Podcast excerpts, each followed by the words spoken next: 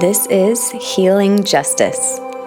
My name is Kate Werning, and welcome to the first episode of Healing Justice, diving into the topics of organizing strategy, activism, trauma healing, and spiritual and cultural needs of our social movements. I am here today with two of my most core collaborators and beloved friends in this work Teresa Pasquale Mateus and Shauna Wakefield. Teresa is a longtime trauma therapist and social justice activist living in Chicago. She is a co founder of the Mystic Soul Project, which is a POC centered approach to contemplation, activism, and healing, hosting their first conference in Chicago this January. She is the author of two books about trauma and spirituality, and we are working with frameworks together around the correlation of the cycles of social movement phases and personal trauma and resilience responses. As a bilingual and bicultural woman, Teresa uses both pronunciations of her name, either Teresa or Teresa, and so you'll hear that throughout the podcast. Shauna Wakefield is a gender justice advocate, is biracial, African American, and white Canadian, and is mother of two awesome girls living in Brooklyn, New York. Shauna organized with immigrant and refugee women of color in the 90s and was Oxfam International's senior gender justice lead for seven years. She is currently an organizational development consultant with Gender at Work and teaches trauma informed yoga and meditation. My name is Kate Werning, and I come to this work through a decade of community organizing. My deepest roots are working in the immigrant rights movement. I am a lead trainer with Momentum and a trauma informed yoga teacher and somatic student.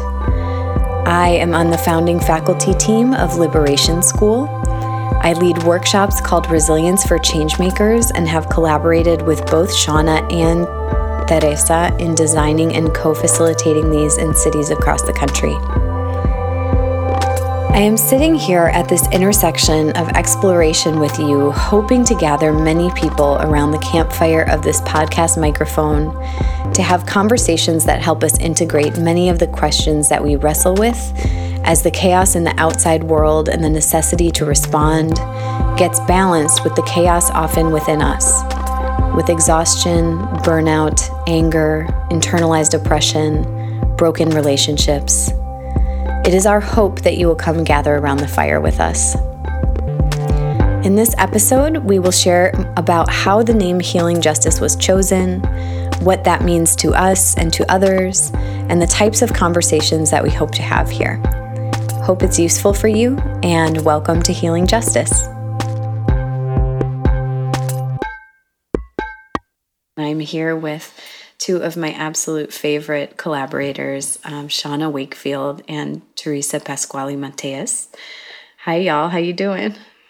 Good, Kate. Hi. Hi. Doing well. Hey, hey. Hey, Teresa. Hello, everyone. Shauna and I are here in uh, the recording studio, aka my bedroom in Brooklyn. Um, and Teresa, you're in your bedroom too over there in Chicago? I am, yes. Okay, so this is very personal work. it starts at home. Um, and also, we're excited to be joining all y'all wherever you are in your day, moving about, maybe in your personal space, maybe out doing your work in the world. And we're honored for the relationship that you're extending to us to spend a little bit of time with us. We're here today because we want to talk a little bit about what is this concept of healing justice from our own perspectives, uh, the own experiences in our own lives that have driven us to seek and uh, work at this intersection. Um, and also the aspirations of what this particular configuration of conversations via this podcast can be and fuel and add and convene um, in the world. And so, first, maybe Shauna, if you would just tell us a little bit about what brought you to this intersection, whether it was the language of healing justice for you or some other language, what brought you here and kind of what you're up to in the world. Hmm. Um, it definitely wasn't the language of healing justice. Um, this language is newer to me. Um, I've been working on women's rights, gender justice, um, economic justice issues for about 20 years now. Um, and I was just sitting here thinking about my first um, job out of college working with um, immigrant and refugee women from Eritrea and Ethiopia um, in a catering cooperative. And we taught about um, economic literacy and welfare reform was going through. And the organization wasn't um, run in a way that was sustainable um, or really economically just.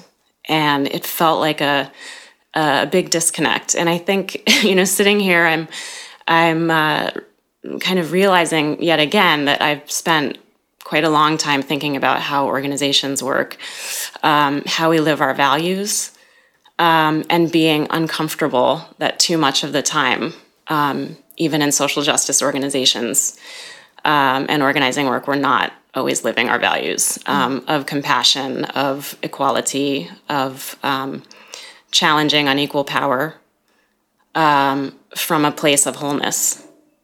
And so I've found this language um, to be really refreshing and inspiring, um, much like collective care, much like you know um, the concept of well-being for activists, um, which for so many people is a real um, incongruous term, you know, or incongruous idea that you can be well or have joy or you know have fun doing work that's you know uh, in the face of violence. So I, you know, I left a job a few years ago now.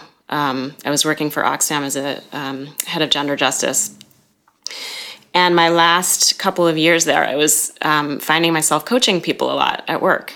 And um, just people having a hard time with trying to do the work of um, challenging gender inequality um, from an intersectional perspective within the organization and to get the work done outside um, and seeing how stressed out people were and burnt out people were and um, so i started thinking i need to find out who's doing work on this stuff like and so i had like my personal research project just going out and finding people in the international spaces primarily who were doing healing work care you know um, strengthening type work seeing people as whole heart mind body. There's like all this other language um, that i learned before healing justice.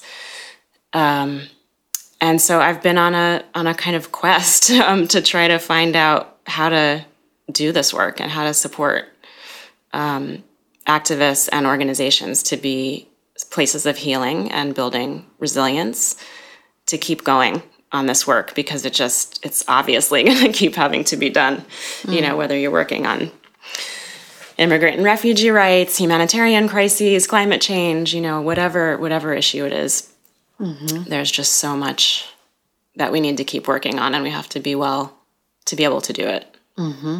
Mm-hmm. Thank you. And I know also in your own life you've pursued practices that have sustained Yeah. you. I'm wondering if that was always the case or if that's like a more recent years kind of thing for you. Yeah, I mean it's been a real serious project of mine, I would say, for the last 10 years. Um, I mean, I started practicing yoga like like right after grad school in 2000 and um, i grew up in a, a religious household so spirituality even was kind of like my dad is loves music and he plays music actually quite religiously but it was not you know talked about in a spiritual way a religious way. I see it now and it's super fascinating to me. Um, but that came later through my own experience of loss um, uh, loss and personal trauma that i had um, where I just sort of shifted and I found meditation kind of on my own and um, and then just you know increasingly realized I need this in my life every day. You know? um, and so it's been evolving and shifting, um, and now it's primarily uh, yoga, Buddhist meditation, friendships, cultivating um, presence with my family, being in nature. you know, enjoying people that I work with and not just being there to get the job done. Yeah. Yeah. Yeah. Something that so that enjoying people that I work with feels to me like that should be such a baseline expectation, but yet the way that we work ourselves and the way that we treat one another sometimes in the movement can squeeze out um, some of the joy and fulfillment and liberation that we were that we were able to hold in the external conditions that we're in. Yeah. And I want to ask you, Teresa, too, what brings you here, what you're seeking? Have you always been at the intersection of healing and justice, or have you had moments of swinging to the extremes? I, well, I think it's interesting, Shauna, listening to your perspective and framework and how you came into it. Because I, in some ways, I came from um, so almost like justice, the justice first, and then exploring how the healing integrates is what I was hearing. And for me, my work was always healing.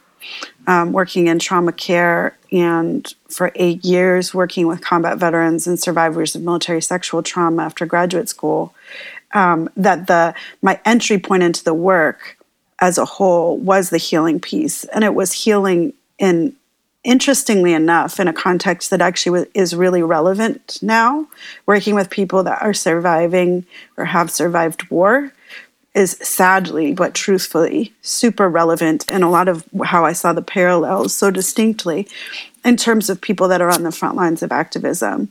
So I, I came in through the door and the avenue of healing, particularly in sort of my my background um, being licensed clinical social worker in a traditional model, but uh, my model of practice, even in psychotherapy, was always very non traditional and very organic in the sense that I felt that talk therapy was highly limiting for me and my own experience of trauma um, and PTSD in my own life. The exploration of spiritual and healing practices that were very physical, that were very embodied, was was critically important. Specifically, yoga uh, to sort of regain access to my body in a way that was healthy, Buddhist mindfulness practices and meditation that help to reframe how our mind processes things. And then for me, coming from a Christian tradition, returning back to those roots and finding Christian contemplative practice, which really was a foundation of spirituality that connected the Eastern lineages that I had learned and the and the core that I actually loved of the Western lineage, which was that that deep spiritual meditative practice from the from the West tradition as well, and bringing that into mm-hmm. the care first of of combat survivors and military sexual trauma survivors, and and being able to see how much we need to embody, how much we need the spiritual care as well as the physical care and the emotional care to sort of move the trauma that is held in all those parts of ourselves and then almost by chance getting engaged in communities of sort of spiritual justice and faith and justice not because i was ever necessarily a frontlines activist person. And i like to just I, I, like to make that distinct because i i deeply respect so much the work of or primary you know organizer first people um, activist first people whose work all day and night tirelessly is the work of movement building and movement growing that i want to be clear that sort of the framework I come into healing justice really healing brought into justice, and not that I'm a frontlines person. Meaning, even though I will go to protests and I go to rallies, what I've also learned about this work of intersecting healing and justice and being on the healing side is that in some ways, kind of like the medic on the battlefield, you don't get to go to the front lines and you're not supposed to be there because if you go to the front lines, then there's no one to actually hmm. take care of the people that need mending uh, when they need to come back out of the front lines. I learned that very distinctly when I was at Standing Rock. It was this because it was this very physical positionality of being at protests and realizing that that I had to be a certain distance away from the people that were doing and were working towards the front lines work, so that when they they had to be pulled back, that I could be where I needed to be to utilize the tools that I had to support the movement in in the way that I can. So for me, the healing part came into the justice realm really as taking those skills from combat trauma, realizing that the front lines of justice were experientially the same in a lot of ways. How people experience front lines of justice work is very similar to how people experience front lines of war in terms of how the trauma manifests in people mm-hmm. is just as acute uh, and just as important to be addressed. And up until very recently, um, that not even being really a conversation that people were having. So, what's exciting to me about people more deeply taking on this language and what it means to them and being in conversation and even the concept of a space like this to have people delve into where they're coming at this this language is that people are are all starting to on a much more massive scale realize that it's unsustainable to function in movements and in organizing, particularly in this political moment, in the ways that have happened before, because the acuteness of the trauma, the front lines uh, uh, being so much more intense and so much more rapid, there needs to be more. And so that for me is exciting that people are recognizing that and that there's space to have deeper conversation about what that looks like. It strikes me also just even the way that you're talking about frontline, Teresa, based on what I know about you, of having been present at Standing Rock and also doing the healer support, like when we hosted together the Resilience for Changemakers um, trauma workshop in Chicago this summer, the same weekend that Charlottesville was happening. And then immediately when we held, after holding space for two days for 30 people around trauma and resilience, you zipping down to Charlottesville and being there for a week supporting people um, after all of the confrontation and the and the violence and even the death that had happened there. Um, and then even just thinking also about your own body, right? Of like, really, none of us, in many different ways and disproportionate ways, but none of us have the luxury of not being on the front lines in some ways in these times just by merely existing. And um, so it strikes me too this idea of like, what are the many roles that we play and how are many of them like frontline in different aspects mm. mm-hmm. yeah i think that's a i think that's a critical piece to assess in terms of almost these levels of traumatization as well as being uh, the ways in which we're all impacted i think you're right to say that there's there's components of front lines experience the one thing that charlottesville taught me about myself was even after almost a decade of working in combat trauma, there I had created these these therapeutic boundaries to the pain and suffering of people so that I could hold it in that way. Mm-hmm. And when I learned about Charlottesville, it was distinctly different. And then I I realized that there needs to be a new level of equipping and skill sets. Was that uh, there are people that I know and care about that were hurt uh, emotionally mm-hmm. and communally in Charlottesville, and I was in the immediacy of trauma that still wasn't ending. You know, mm-hmm. so it's it's much more like literally walking into the battlefield in the middle of war, which is very different than meeting someone in an office after they've come back out. Because Charlottesville was still happening even after the major incident. They're still mm-hmm. surrounded by the same danger that's living and breathing in the community that they're in. So people are still in the state of actual distress. And then it being personal, I realized that there was there's a level of a collateral pain that you that you have to equip for differently and that was a realization for me one that we are on the front lines as you said kate in very different ways but still there and and how we need to nurture ourselves and set up our emotional space mm. as healers is also critically important and it's going to look different in these different contexts that are so still in it mm. you know there's just like a need to i think both name that there's all kinds of needs and and to really you know speaking of us sort of assessing like where are where are we and what are we offering?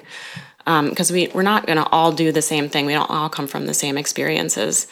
Um, so i feel like that's true and there's a real need for a, just people to evolve into like we can feel you know we need to start to feel um, what folks who are directly impacted by you know police brutality the families of folks that are losing lives um, you know understand what does it feel like to be somebody who's experienced domestic violence or to try to understand you know what it's like to be a family member supporting you know all the stuff that's just like front page news right now mm-hmm. is you know it's been going on under the radar and um, you know of national news perspectives but I feel like we're at this moment now. I mean, the fact that we're having this conversation um, is so great in in many ways, and it's like it just it's a moment where I think more people are saying, well, actually, we need to start feeling some of this stuff. We can't just, yeah. you know, especially folks with all kinds of privilege who've been able to just separate. Because mm. um, if we don't, it feels like we'll just keep reproducing all kinds of oppression, inequality. Um, but I was just thinking, I mean, Teresa, as you were talking about how you came into it from a, um, you came into it through healing and then and then justice. And I, when I during that first job, I spoke about. Um, I remember separating because I was like, I can't be crying all the time, mm-hmm. and like I can't bring these women to the welfare office and talk about their experience of you know being beaten up this morning at home. Like I was just always feeling, you know, like just feeling and feeling and crying. And, um, and I remember getting the message, like, you can't do that. You're not effective, you know? And I totally took that to heart. And what that meant to me was I need to uh, do a different kind of work where I can, you know, more do it from my head. Mm. Mm-hmm. And I think a lot of folks are doing different kinds of justice work from head, not heart mm-hmm. and body. Mm-hmm. Yeah. Um, we had talked, you know, some of the work that the three of us have done together and individually is looking into who are the other people working at this intersection mm-hmm. and what experiences and stories are there for us to learn from. And one of them that a few of us mentioned was thinking about how the Black Lives Matter network seems to be having these conversations at a more regular and institutionalized and intentional level than a lot of the recent movements or organizations that we've seen. Mm. And so I want to just lift up this quote from Prentis Hemphill, who's the director of Healing Justice at Black Lives Matter Network. And we'll share the article that Prentis wrote about what healing justice is um, in the show notes. But Prentis says healing justice is the how of our movements. It's the mm. texture, the experience, and the vision that guides us. It's our effort towards transforming ourselves, our ways of building relationship, and our institutions to support and sustain Black aliveness that has carried us forward. Mm. And so, that being the definition within Black Lives Matter network that folks are using. And I think thinking about the how of our movements is helpful for me in both like where can we feel more and also what mm-hmm. are the mm-hmm. practices that we need to to titrate the feeling so that the feeling doesn't overrun mm-hmm, our lives, mm-hmm. right? Like as you're talking about Shauna and um I know like in my personal experiences of what I would call burnout have been like a combination of both things running to extremes. Um I think like in my first gig uh as an organizer, I spent five years um, organizing with immigrant youth and young people of color in Milwaukee and Racine, Wisconsin. And um, I remember on a couple levels, like both being really pushed into a headspace all the time that was like, keep fighting, keep going, don't acknowledge the feeling that's coming up. And then also, also just like working with teenagers who were undocumented and were just finding that out for the first time or um, were being profiled at their schools and like taking in those stories on a really deep emotional level.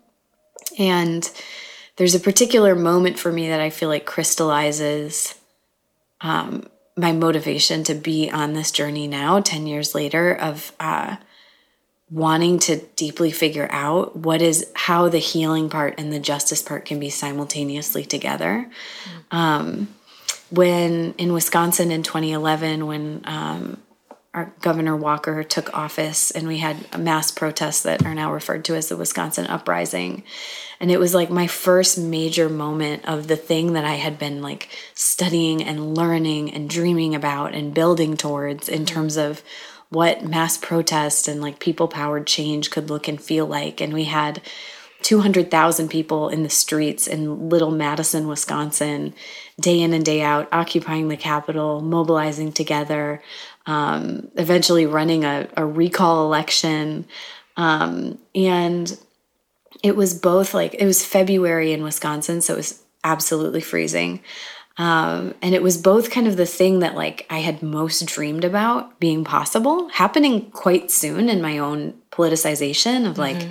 the biggest mobilization in my state's history happening as I was a young person organizer. And um, and I remember just like getting up day after day at five in the morning so that we could get a bunch of young people onto buses before the high school started so they wouldn't be truant. And then um, we would like head off to madison and march all day. And i remember my like puma sneakers being soaked and wet and like stuck to the ice um, from standing in place for so long because there were so many people all trying to move. It was like the Women's March, also, um, like just like trying to move and, and so much congestion of, of bodies.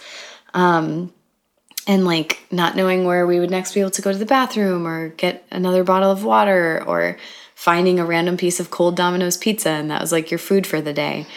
And I just remember after like day after day and week after week of the mass mobilization feeling like this is both my biggest dream, like this is what I'm here for, and th- this deep shame around like admitting to myself like I I need this to not continue because I'm sick and I'm exhausted and I'm like crying and I haven't mm. seen my mm. partner in like weeks basically other than if he's able to t- you know take some days off work or on the weekends ride the bus with us and like sit next to me on the bus um, and feeling like there's got to be a way that we can create configurations in our movements that pace this work and that we can tag into different roles and different timing mm-hmm. and like integrate the the physical like awareness of what's physically possible for us.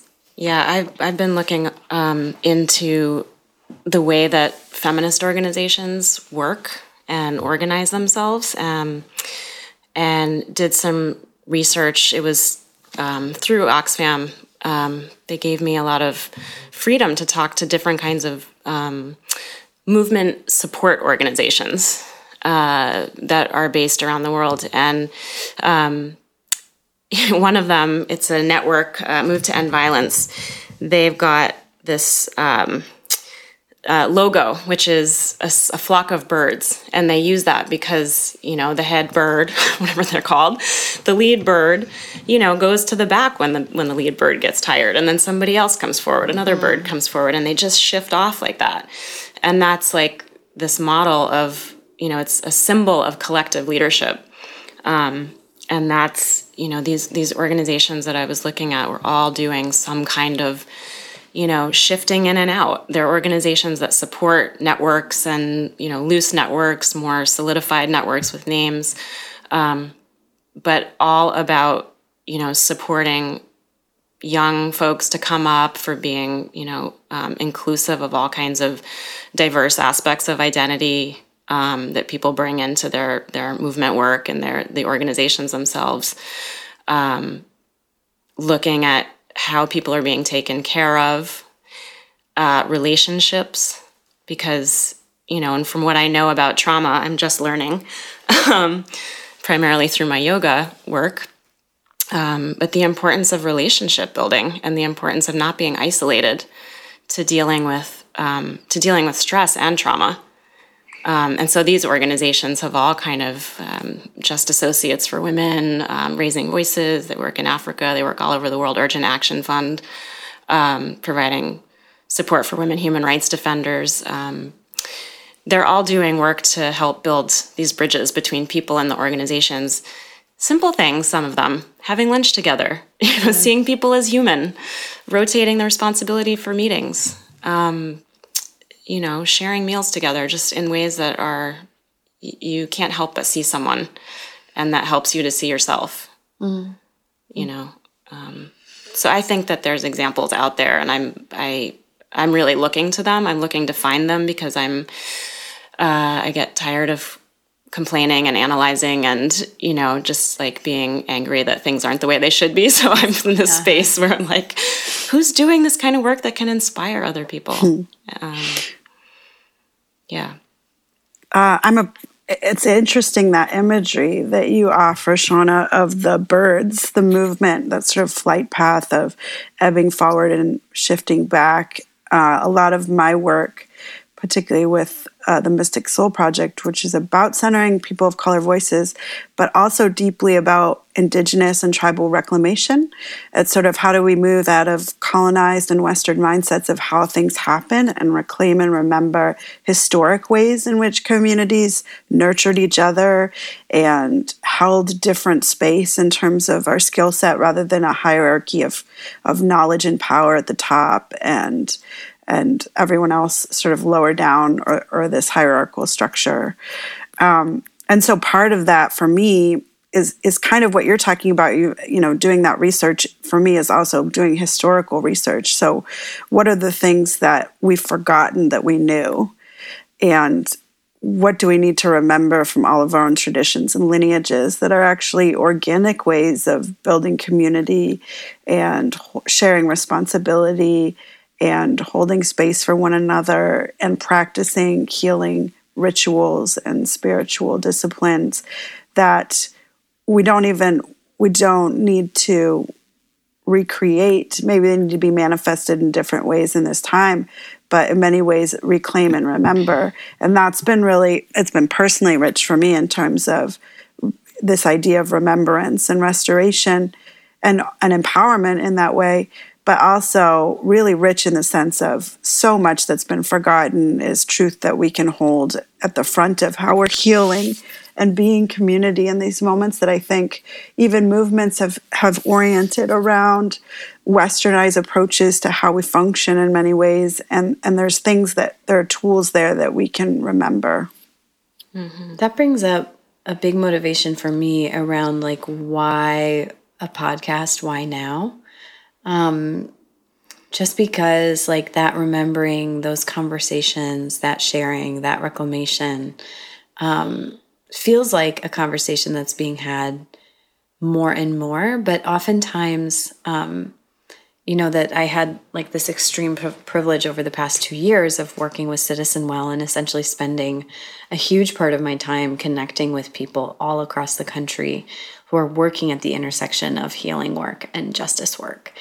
And um, one of the things that i would hear most commonly is like the hunger for knowing other people doing this work and learning from their experiments too and feeling more part of a community. And i feel like i see that in my organizing community too um, of folks coming in and like wanting to create more healing space and having some basic ideas of what that can look like but wanting further support around deepening those ideas of like how do we not just yeah. make sure that we ate a healthy lunch today and like um, you know, create a healing space in the corner at our training with some essential oils and a, a plant and a place to draw pictures, but also how do we like deepen our ability to actually hold one another and when people are in triggered or traumatic responses um, or when we're having conflict in our teams which is like all the time right? Because we're human beings. Um, and so folks wanting more of that sense of connection and support. And for me like in considering my little grain of sand that I can add to this work, which started way before I was born and will continue way after. And there's tons of people all over the country that I have yet to meet and learn from.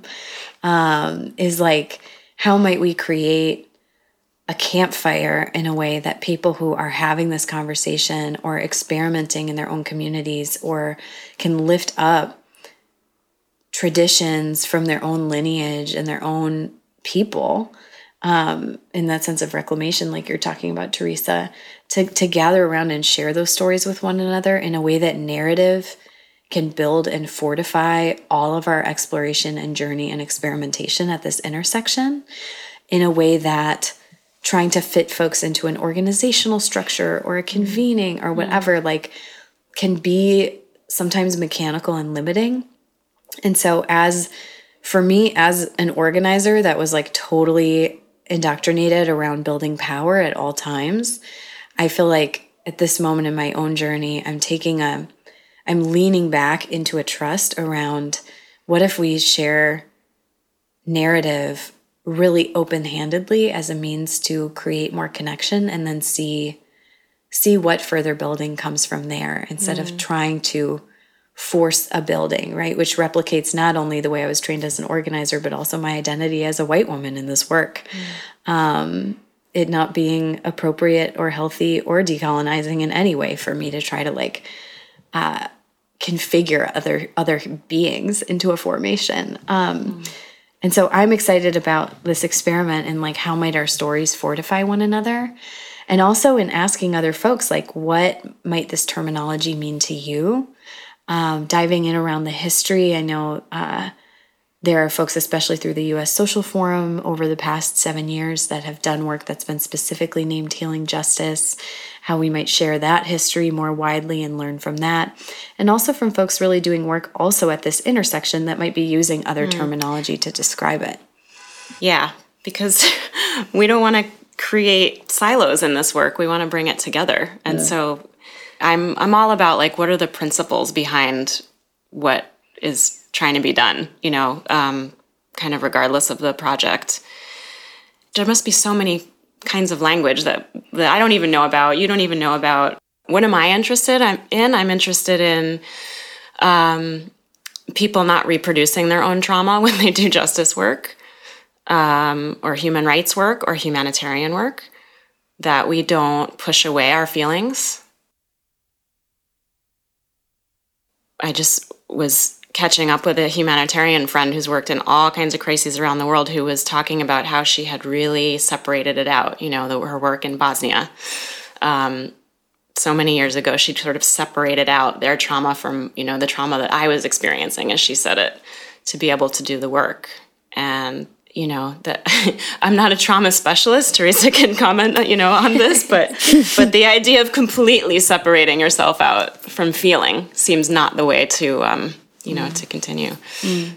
Well, yeah, and I think that and that delicate balance to me is where what both of you are talking about is so important. How do we how how does all all of the people that are doing how do all the people that are doing this work sort of find each other how do how do we connect those conversations that are happening in various pockets in so many different ways that are called so many different things so that we do have resources to know how to navigate that very delicate balance of holding space for other people. And I think some of that does come out of trauma care work, meaning there are some resources that exist specifically around trauma that talk about secondary traumatization, so mm-hmm. that trauma we feel when we experience other people's suffering and how we hold that. But it's also, if we think about silos, still very siloed into a medical mental health model.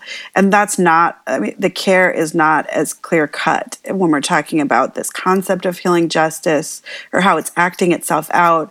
I mean, even the, even the small anecdote that I talked about from Charlottesville, realizing that taking the frameworks and concepts that I knew uh, from clinical care in an office out into the front lines of a movement that was still deeply in trauma looks very different uh, and and really much more like uh, if it's close to anything deployment psychology. So how do you treat people when they're still actually in the field? Mm. i think there's information to be learned from that but there's such a wider uh, breadth of, of content and knowledge and wisdom that's that's existing in communities at this sort of micro level. So much of what i've learned from trying to find out how people are intersecting their POC identity and how they're reclaiming indigenous practices and lineages and healing and spiritual traditions is learning that so much of this is happening organically at local levels in small communities where unless you're seeking out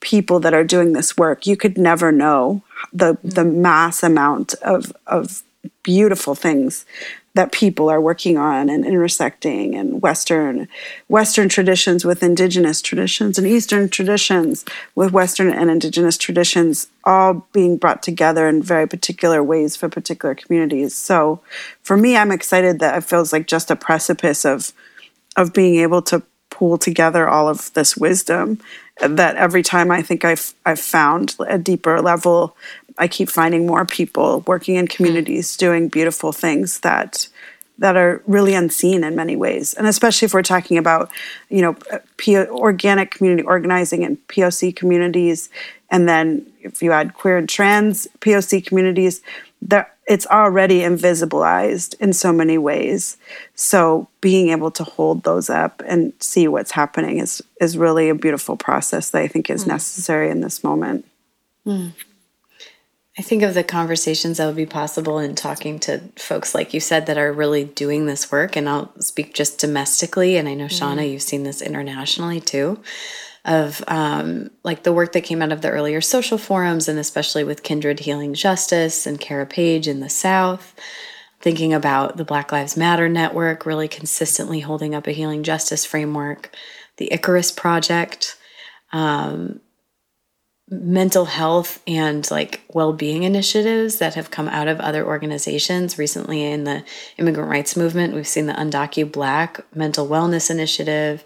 United we dream is doing an initiative called undocu health there's another initiative called Undocu Healing Project. I love just Undocu, Undocu, Undocu.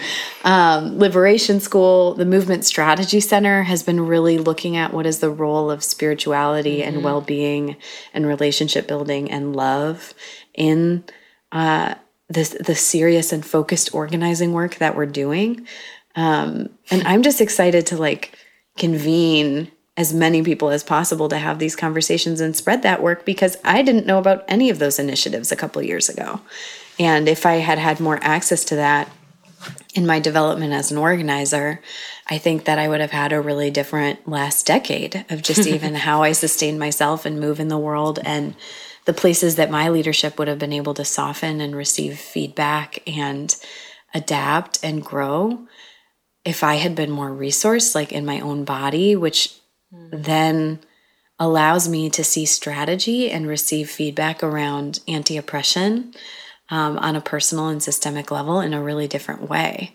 And so I think, like, when we think about creating supports to help preserve our bodies and our dignity and our well being in this work, we're not only preserving our humanity, but we're also totally changing the nature and the quality of the work that it's possible for us to create. Mm. We create space for listening and creativity and imagination and like all of these, you know, relationship building, trust, the things that we need and in order to create a liberated world.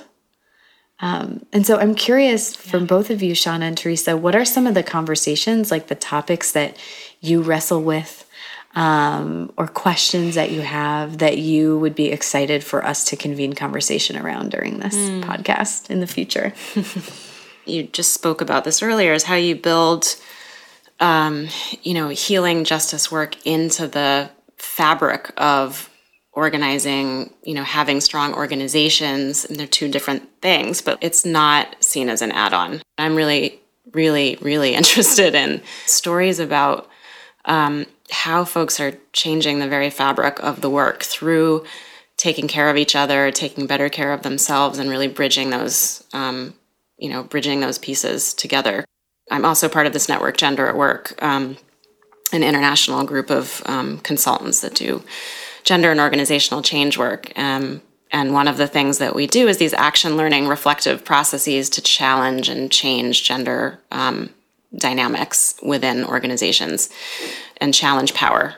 Um, and so there's this mind, body, you know, heart kind of methodology that uses um, Tai Chi in all different cultures. So, mm. you know, it looks different in different places, um, you know, depending on what the dominant culture is. But, um, but still, you know, and it's so inspiring. And still, folks that are facilitating are saying, but we want to do more of that work. You know, we've got a lot of things to do when we're doing these workshops, mm. and we still don't have enough time for people to get embodied you know and i think that's such a crucial thing. We don't we're not very good at being embodied and mm. and being in presence in real presence with other people. Mm.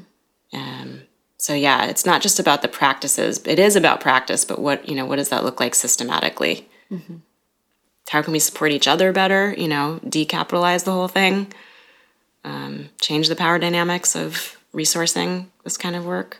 Yep all of that piece, particularly around the systemic, is really interesting to me because uh, oftentimes healing care can get stuck at the practice level of just the immediate care and the the methodologies of what you're actually doing. But i'm really interested on how how do we deeply connect how movements function and are formed and grow and have ethic behind the healing piece not being adjunctive to how movements function, but th- how do we make how, how do we see people doing this or trying to do it or envisioning creating a symbiosis where those parts don't have to be separate silos that one just comes in and and you know plopping some healing practices in? I mean i think it's important to be doing the work of, of front lines care and and that is another area that i'm interested in. What does that look like? How are mm. people manifesting it? What does it mean to provide that frontlines care? But then also how does it not just become a responsive thing when the pain gets too much but how does it structurally get built into how communities form in a new and different way so that every every phase of the entire process of movement actually is built in a different way? That's really that's very interesting to me. And then you know as i was talking before really a huge piece for me is how are we sort of decolonizing the constructs of of whiteness and power that inform the way that movements are built? So maybe that's an extension as well of the idea of how do we create the system you know how do we create communities that we want and not just reinforce the systems that people are struggling against? But how do you deconstruct this sort of whiteness uh, and and colonized methodology that I've realized, and even trying to deconstruct it personally and then organizationally with Mystic Soul, is so deeply embedded in how we do things. And so, what does it look like to find and resource and tell the stories about the historical memory and and how are people doing that? I really more and more want to know what, how people are reclaiming, remembering, and how they're mm-hmm. bringing that into their organizing and and into their into the ways that they're caring for themselves and their communities because I know it's happening, but it's still happening in pockets, and I just want to hear those stories. Mm-hmm. Just in transitioning us towards wrapping up our time, I wonder too, like what might we deeply need on a personal level in terms of continuing this work? Like I know one of the things that I'm really listening for all the time and more through this project too um, is specifically around like how I, as a white woman organizer, um, can both support um, from the sidelines those kinds of spaces for reclaiming um, that are very necessary for communities that have identities different than my own. Um, uplifting those stories, creating um, support structures as much as is possible or wanted from the outside and then also um, looking at how are these practices um, possible doorways to build real deeper interdependent um, multiracial organizing initiatives. Um, feels like a really close question to my heart um, places where we're able to regularly and deeply really talk about the oppression that folks are facing on uh, such different levels, um, and also the way that oppression shows up in our own interactions in our own spaces, and the importance of bringing both of those things into integrity. Um, and so I'm hungry for this to be a place where those kind of conversations can happen.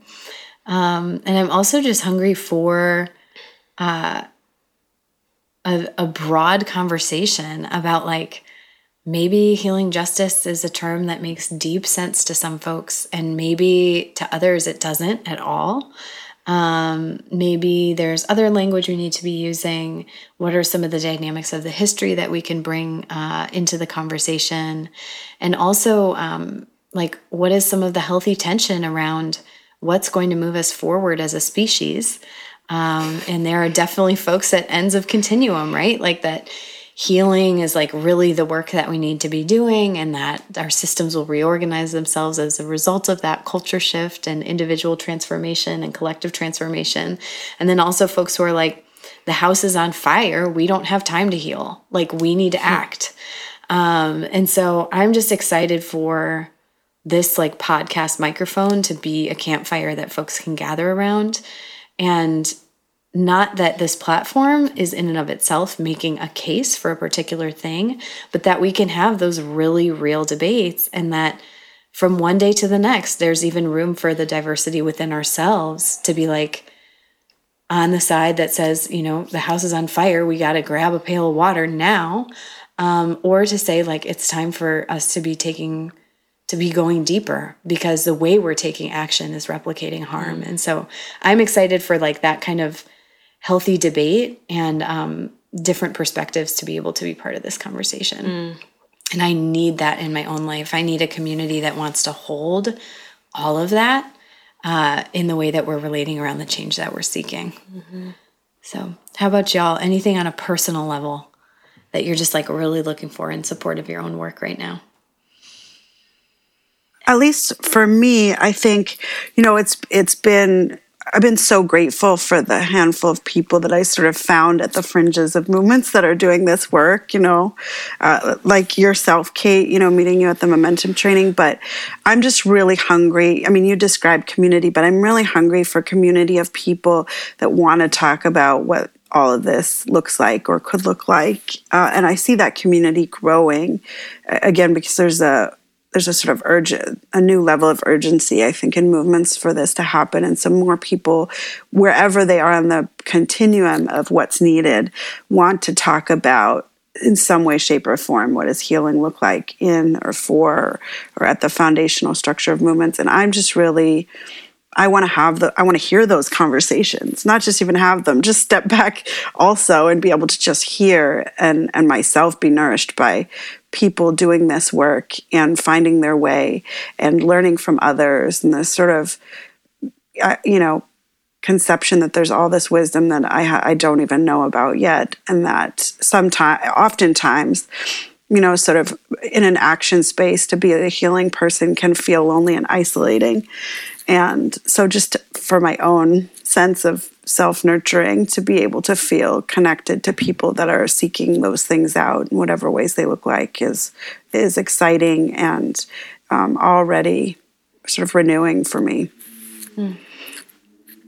Yeah, I think I. I mean, I totally feel that and agree with that. Um, I want to hear stories. I want to hear people's um, experiences uh, and challenges and how they've kind of made their way through doing this kind of work, um, whatever it looks like, and all the diversity um, of experiences. Because it is like I, there's no particular path. You know, I mean, it's it's um, very different from a you know becoming a doctor or a uh, you know, a teacher or, you know, the things that when I was a kid, it was like, what do you want to be when you grow up? And I was like, I want to be something different. So maybe like a DJ, but, but like, you know, I want to hear the different paths because it's inspiring and it helps people to see. It would help me to see like, what are different ways of living this life, you know, mm-hmm. and, and doing me in a holistic way that mm. enables me to you know share whatever power i have with others and work with others for a deep change mm. you know for for real transformation well i think in some ways this project is a little bit of like a DJ of liberation kind of project. So maybe you're becoming a DJ after all. um, but yeah, I just want to thank you both so much for your accompaniment in figuring out what this work looks like in general in the world, in the ways that we've collaborated around offering workshops together, and um, now in this conversation. Um, grateful for the seeds of community that I have that I hope are just the beginning. Um, and thank you for offering your voices and your wisdom. Um, so thank you. And we look forward to being on this journey together.